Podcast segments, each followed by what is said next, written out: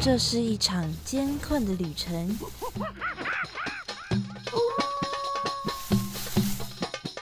也是一场精彩绝伦的冒险。欢迎进入美好的动物世界，打开你的耳朵，用心感受。嘘，注意听，动物就在你身边。Animals 冒险王。你们准备好了吗？生活中处处是动物，只要你细细去发现，人人都是冒险王。欢迎收听世新广播电台 AM 七二九，每个星期三早上十一点十分的 Animals 冒险王，我是主持人 Head Cat 猫猫，又到了我们每周聊动物的时间啦。今天呢，要分享的动物，它们也是陪伴着我们哦，很长一段时间了，帮助我们做很多的劳务分担哦。除了载人呐，也会帮忙载运货物啊，甚至呢是帮忙耕作犁田。我想很多人哦，应该都会觉得说，诶，今天要说的是不是牛啊？但是其实呢，我们今天要分享的是马匹。牛跟马在我们的生活中呢，都陪伴我们很长的时间呢。虽然说它们的有某些性质啊，呃，对我们来说呢是相似的，但马匹在之前我们介绍蛇的时候呢，有说过，毒蛇的毒液血清呢，就是由马来产生的哦。因为它们的体质呢是比较不容易中毒的，而马呢，在古时候啊是重要的军事坐骑。也是运货载人的帮手。其实啊，他们也会帮忙耕种哦。不过相比东方啊，比较习惯用牛耕哦。马耕呢，在西方国家是比较受欢迎的，因为马啊，在耕作之余呢，还能够骑上它，享受奔驰的快感，是国外的人哦比较喜欢的。那这就是各种的条件呢，跟因素的考量所发展出来的不同的文化。不过在日本呢，也有保留到现在的马耕技术哦，而且他们还会在耕作之后啊，给马匹举办慰劳的节日。每年的六月的第二个星期六啊，就是日本岩手县举办马子节的日子。岩手县呢，过去就是著名的马匹产地哦。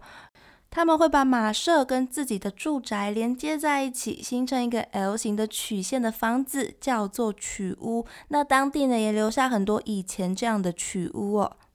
而他们从以前开始呢，就是人跟马同居在一起这样的习惯。虽然现在已经没有跟马一起住了啦，不过呢，曲屋呢还是大量大量的留下来了。那么这样一个。以马匹闻名的县市呢，他们的耕作也是让马匹来帮忙的哦。为了庆祝插秧结束啊，跟慰劳马匹的辛苦。各个农家们呢，会带着自己强壮的耕作马，来到岩手县的鬼月仓前神社前面呢，举办一百只马的大游行。他们会帮马带上像是原住民一样都很缤纷的节庆的服饰，还会在马的脖子上呢挂一个铠甲一样的饰品哦，上面呢会有很多凸起像是馒头一样的小包，里面会发出清脆的声音。这个声音啊，以前呢是为了要驱除豺狼用的，而这样一个清脆的声音呢，也让这个马子间呢多了一个 chaku chaku umako 的别称哦。这个 chaku chaku 呢，就是指马身上发出来的那个清脆的声音，而这个声音啊，还被日本环境厅呢列入亟待留存的日本之音色风景一百选当中哦，是一个很有特色的文化产物。然后呢？就这样，这个马匹大游行呢，就会开始绕上十五公里左右的距离，到达盛冈市内的盛冈八幡宫。这样的绕行呢，也是在为马匹啊祈福无病无灾，是一个很有意思的文化哦。那么说了这么多呢，我们今天呢，就是要来跟大家分享关于马匹的事情。那话不多说，马上来进入我们的第一个单元——动物大百科。哇，那里有好多动物哦，真的哎！可是我一个都不认识哎。哎哎，有一只动物朝我们走过来了，该怎么办呢？别担心，看我的法宝！快点告诉我们吧，动物大百科。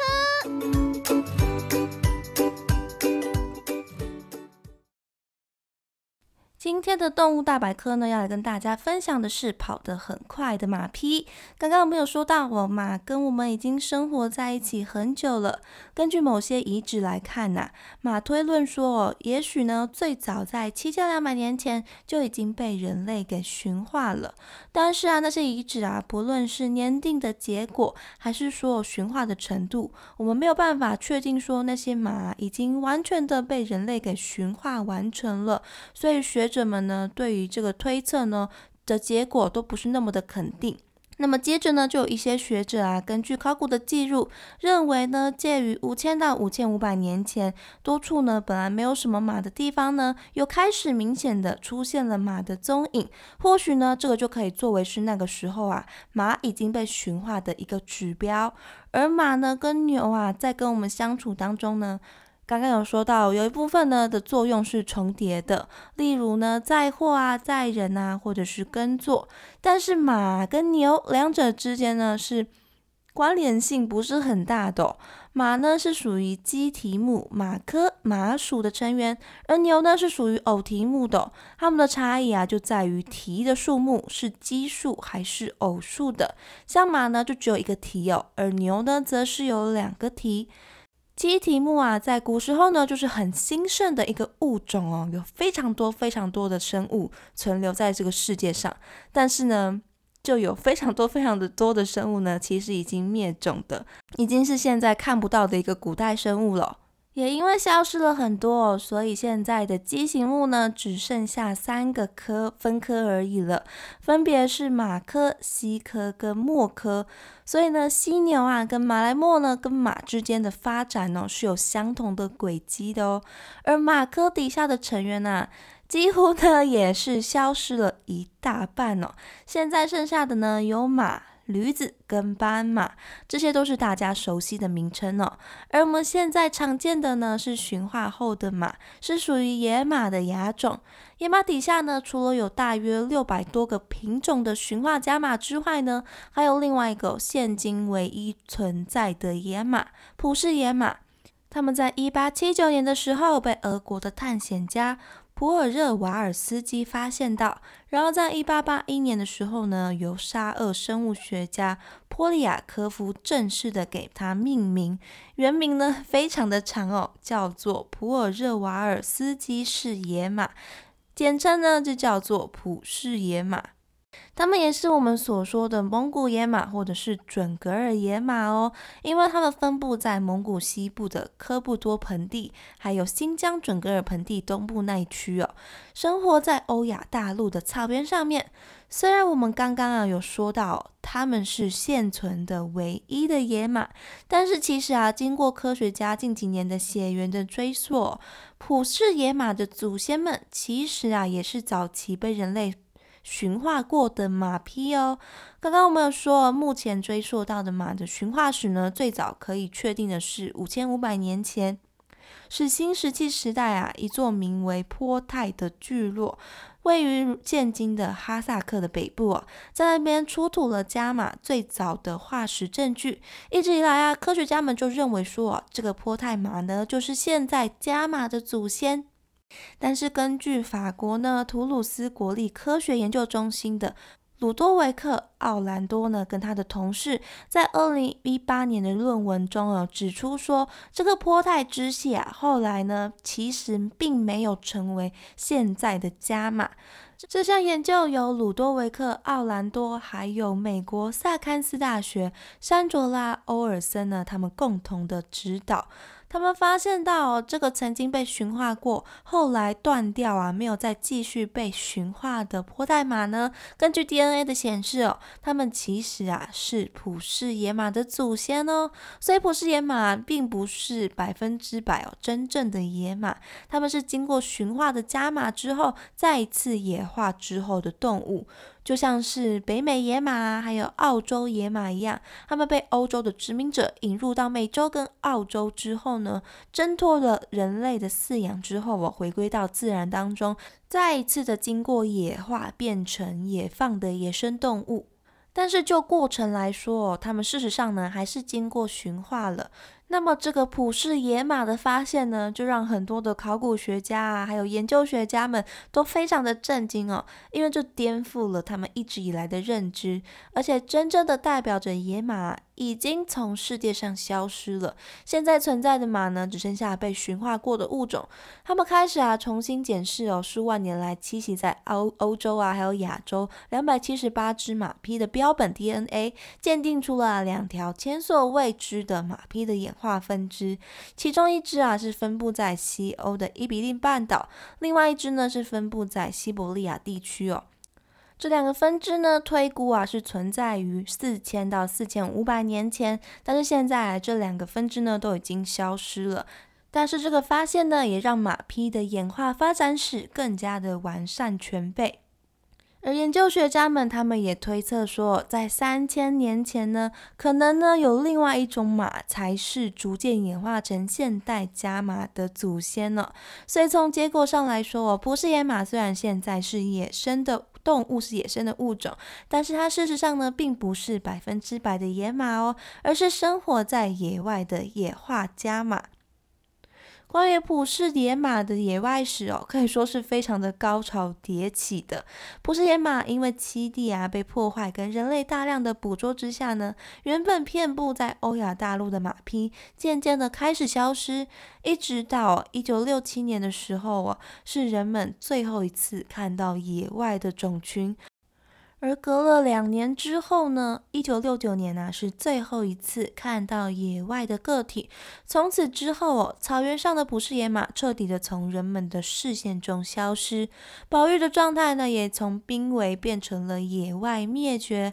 但是还好哦，当时有一些人为饲养的普氏野马呢还存存在哦，在各界人士的努力之下呢，当时人工饲养的十五匹马的繁殖之下，普氏野马呢至今啊富裕出了三。千多匹，后来呢，也慢慢的也放部分呢回到了他们原本生活的欧亚草原上面。IUCN 呢，也将他们呢从野外灭绝转成了濒危的状态。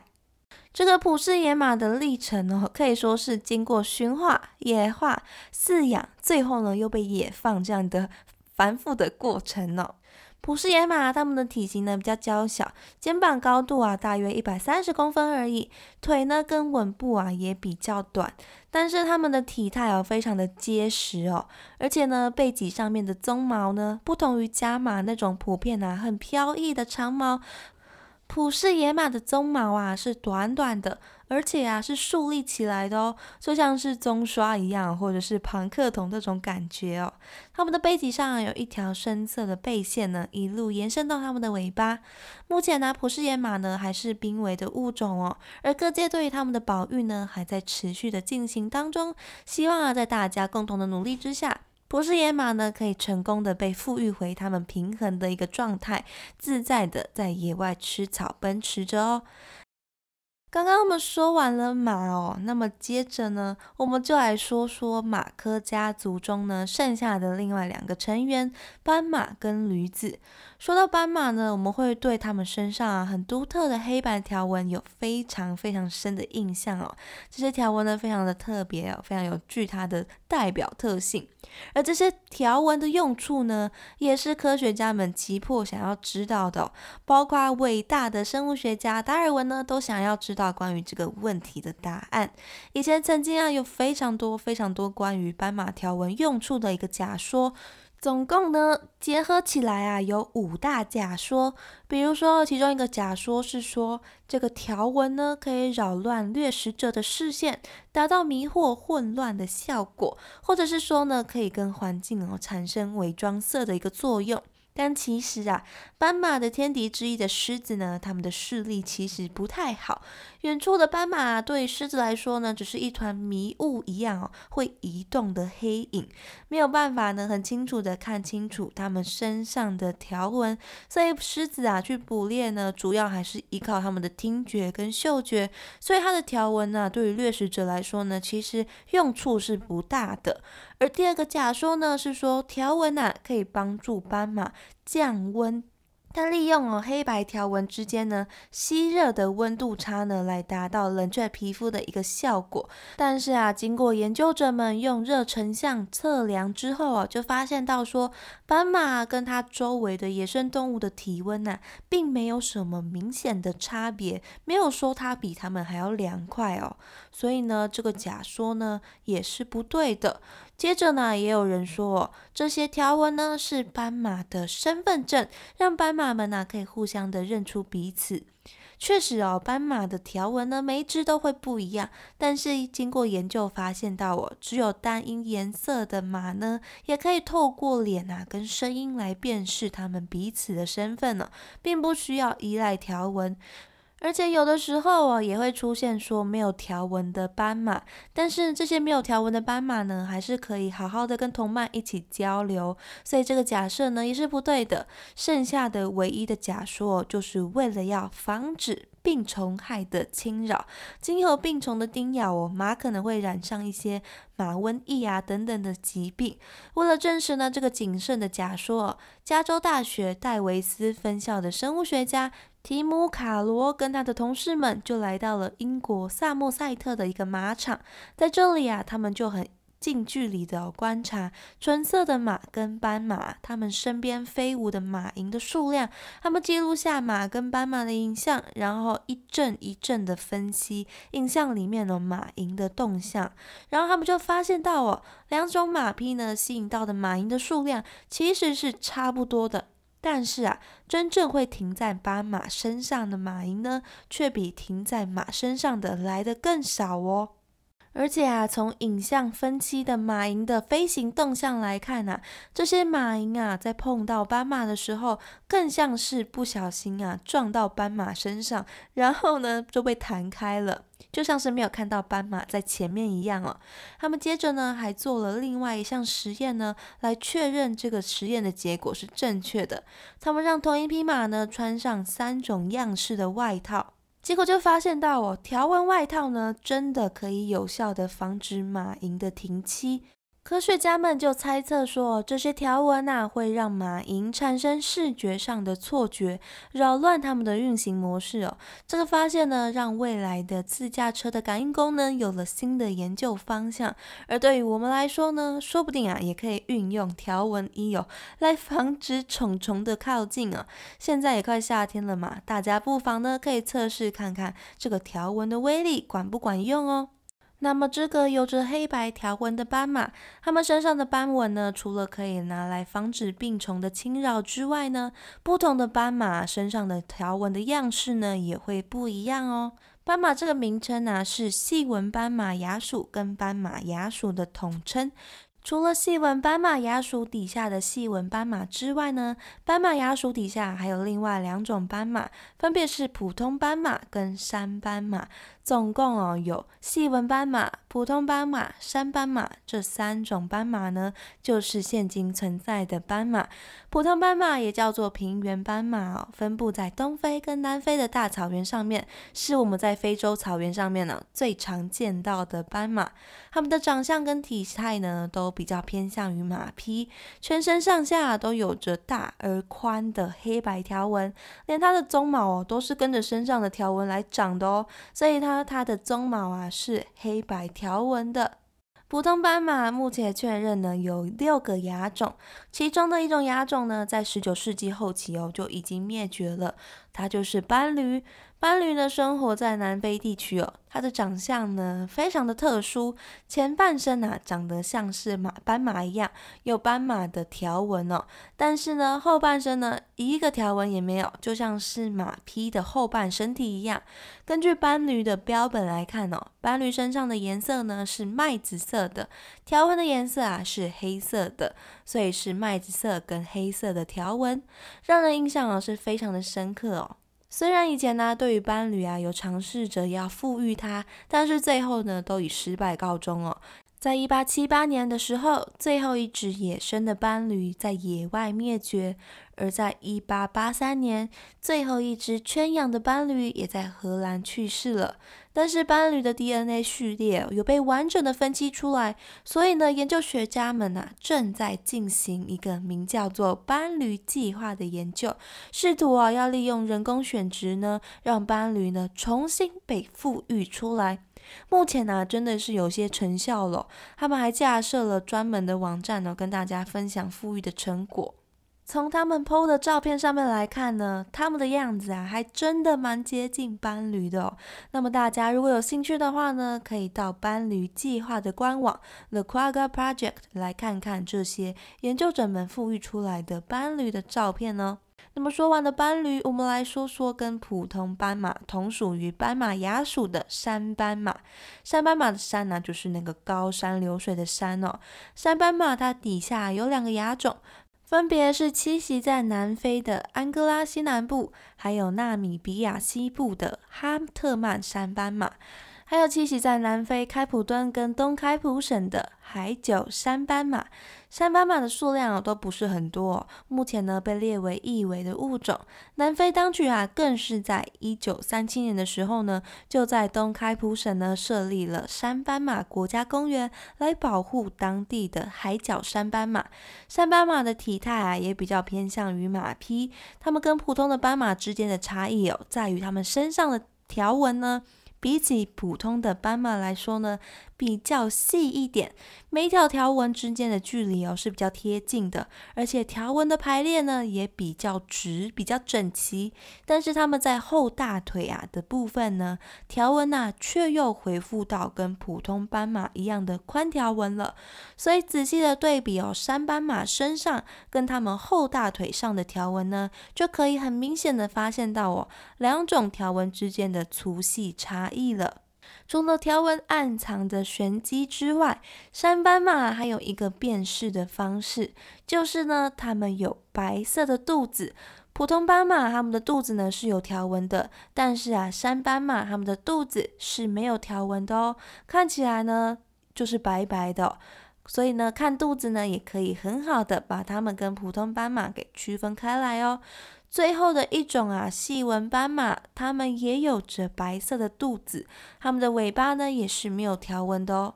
而它们之所以叫做细纹斑马，顾名思义呢，就是有着超级细致条纹的斑马。它们全身的条纹啊，都比山斑马的还要细致。条纹呢，因为比较细，间隔比较短哦，所以条纹的数量呢，看起来也比较多。每一条条纹之间的空格啊，都分布的有条有理，就像是专门呢排排版过一样。排列的非常的整齐，绝对会让强迫症哦看了觉得很舒适。也因为啊，他们的条纹精致漂亮，所以呢，也成为了盗猎者钟爱的对象，让细纹斑马的数量急速的下降。目前呢，细纹斑马是濒危的物种，在野外的数量呢，大约只有两千五百匹。细纹斑马是斑马当中体型最大的，肩高啊大约是一百二十五到六一百六十公分分高。它们虽然呢比较大只，但是啊体型呢跟长相啊还有比较大的圆锥状的耳朵呢，都更偏向驴子。驴子啊跟马一样哦，是很常见的马科动物。说到驴子跟马哦，它们是可以交配生小孩的哦。公驴啊跟母马生下来的后代叫做骡。也叫做马骡，它的体型啊比马小，比驴大哦。耳朵呢比马长，比驴短，就是介于马跟驴子之间的一个混合体的感觉哦。而它们的鬃毛呢比较短，大多数啊都是黑色的。骡啊，它们没有自己的生育能力，但是它们还是可以很健康的长大的，而且寿命啊也蛮长的哦，平均啊可以活到三十五岁左右。在古希腊罗马时期啊，骡呢就是希腊罗马人的交通工具。公驴啊跟母马会生下马骡，那么如果是母驴跟公马呢，这样的结合啊，其实也是可以产下下一代的。母驴跟公马生下的后代叫做驴骡，正式的名称呢叫做绝蹄，都是马字边的绝蹄哦。马罗的长相啊比较接近于马，而绝蹄的长相呢就比较接近驴了。它的耳朵呢跟脸型哦都很像是驴哦，只是呢脸啊比驴还要再长一点。绝提亚是工作上的伙伴，只是力气呢比罗还要小。人类所驯化的家驴呢，都是从非洲野驴所驯化而来的。驴子的适应能力啊，比马还要强，而且可以负重，也可以吃啊比较粗糙的粮食哦，生活比较不挑剔。所以古时候的人呐，都很喜欢跟驴子成为工作上的伙伴。驴子啊，跟人类相处呢，也已经有五千年的历史喽。直到现在呢，驴子也是非洲平民家庭中啊很重要的生存伙伴。他们靠着驴子来帮忙运送水啊，或者是货物等等的，来赚取生活费用。虽然驴子呢性情温和，而且呢还吃苦耐劳哦，但是啊，他们对于危险的事情呢是非常的警觉的。所以当他们认定说有危险的时候，他们就比较不会听从指示哦，会依照自己的意愿来行动，就会强烈的去表达自己的不愿意，发一发驴脾气哦。但是他们确实呢，也受到了很多家庭的喜爱，毕竟啊，他们是工作的伙伴嘛。但是啊，现今的驴子的贸易市场呢，却越来越壮大了起来。除了食用的驴子肉之外呢，驴子皮啊所熬制出来的一种中药阿胶呢，更是非常的抢手。听说当年慈禧太后怀孕的时候呢，有流产的迹象，就是吃了阿胶之后啊，才成功的安胎生产。而阿胶啊，在古时候呢，就是皇室的贡品。传说啊，有安胎啊、补血种种的功效哦。阿胶啊，其实呢，最早呢是用牛皮来熬制的，后来发现呢，用驴皮熬制的药性哦更好，所以现在呢，主要都是用驴皮来制作的。这就让驴子的买卖哦兴盛了起来，只是为了要取走驴子的皮，甚至啊，非洲很多地方呢都出现了民众家里的驴子被偷偷的抓走，或者是被杀害的情况，这导致了有非常多的家庭的经济状况呢支撑不下去，所以包含乌干达、尼日尔。布吉纳法索等等的国家呢，都有下令哦，禁止进行驴子相关的贸易。除了拯救这些动物之外呢，也是为了保护人民的经济生活。其实阿胶里面的成分啊，百分之八十呢都是蛋白质。使用一些专门用来补血的药用植物呢，效果啊都比它还要好。所以如果想要滋补身体的话，可能呢，还是去寻求中医的协助开药哦，对身体上的成效会比较恰当哦。那么不管是马呢，还是驴子啊，或是骡啊，或绝蹄呢，都是帮我们人类承受很多生活上的劳累，真的要好好的感谢他们的帮助哦。前面还有提到啊，马跟驴子呢都有被驯化的历史，但是啊，斑马却没有听说过有被驯化过的。这是因为啊，虽然它们都是马科动物，但是它们生活的习性呢却截然不同哦。马跟驴子啊，通常啊会组组成一个一雄多雌的小群体，而群体的成员呢彼此之间呢会互相联系在一起。所以如果我们把群体当中的领导者给驯服的话呢，其他的成员呢也会顺应领导者，跟着一起被驯化。但是斑马跟它们不太一样，虽然我们很常看到哦，斑马都是整群整群的一起生活的。它们确实啊，也是高度社群性的动物，但是它们的群体通常啊，会是雌斑马跟小斑马之间互相组成的。雄斑马呢，比较喜欢独自一匹马，等到繁殖季的时候啊，它们才会回归到家庭当中。所以斑马并没有家庭之间那种群体紧密的联系哦，它们比较有关联的呢，只有雌斑马跟小斑马之间而已。而平常啊，它们一大群生活在一个地方呢，这也是因为哦马比较多，生存的几率比较高的关系哦，它们不是太在意身边的同伴，所以要驯化斑马的话，通常啊都需要一只一只的去做驯化。不过斑马啊，它们的性情呢比较难以捉摸，而且个性啊比较机警，性情呢也比较暴烈一点，所以驯化起来是非常困难的。大多是有钱人啊，有钱有闲在做出来的事情，所以我们没有听说过有哪一个非洲居民啊有驯化斑马的经历。但是其实以前呢，真的有人在驯化斑马哦。但是不管怎么说啊，这些在消失中的马科动物都很值得我们去尊重、去关注、去认识它们。也感谢它们啊，丰富了这个世界跟我们的生活。